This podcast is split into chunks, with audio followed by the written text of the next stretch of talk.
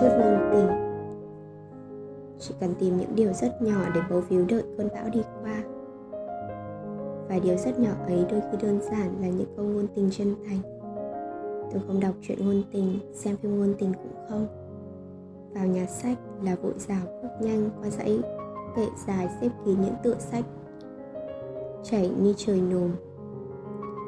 Thì thoảng đang đi trên đường hay ghé quán cà phê mà tự dưng nghe vọng bên tai mấy câu hát ngôn tình là tôi lại thấy có chút tức cười. Nhớ lại quãng thời gian cách đây không lâu khi chuyện ngôn tình mới du nhập vào Việt Nam. Đa số bạn trẻ, ai cũng từng nghe qua những cái tên như cố mạn, diệp lạc vô tâm, tân di ổ, facebook tràn ngập các status và caption. Ngôn tình không để đâu cho hết.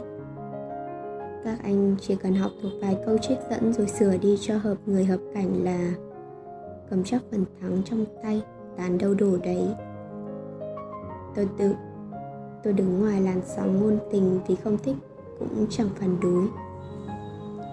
Đôi khi nghe vài câu ngôn tình cũng thấy vui tai, giống như người kiêng đường thi thoảng ăn ng- kẹo ngọt vậy. Nhớ lại, hồi tôi mới nhận lời yêu nờ, anh hùng hồn. Trời gió bão, thế nào anh cũng tới đón em ở trường tuần ba bận tôi nghe thấy bùi tai mặc dù không tin cho lắm. Ấy vậy mà nờ giữ lời hứa tôi đón tôi đi học về không chỉ ba buổi, mà có khi cả tuần. Mưa gió bão cũng vẫn tới. Giờ tôi vẫn nhớ hình ảnh anh mặc áo mưa đứng đợi tôi sau giờ học, tóc vào mặt ướt như nước. Tóc vào mặt ướt ướt nước hai đứa chở nhau trên xe máy tôi giúp vào lưng anh trong tấm áo mưa. Vừa ấm vừa khô, còn anh sẽ vừa vuốt nước mưa trên mặt, vừa trả lời những câu hỏi. Luyên thuyên trên trời dưới bể của tôi. Rồi tôi nhớ cả khi tôi đang suy sụp trong đau khổ, anh ôm tôi thủ thỉ dù tất cả mọi người có quay lưng lại với em thì lúc nào anh cũng sẽ luôn ở bên em. Tôi tin vào những lời ngôn tình đó và bầu ví vào nó để đi qua biết bao sông bão có lẽ vì khi nghe anh nói, tôi nhận thấy trong đó có sự chân thành. Đàn ông cho dù phản đối diệp đạt vô tâm tới đâu cũng đều chắc hẳn đã từng sướng những câu ngôn tình vài lần trong đời.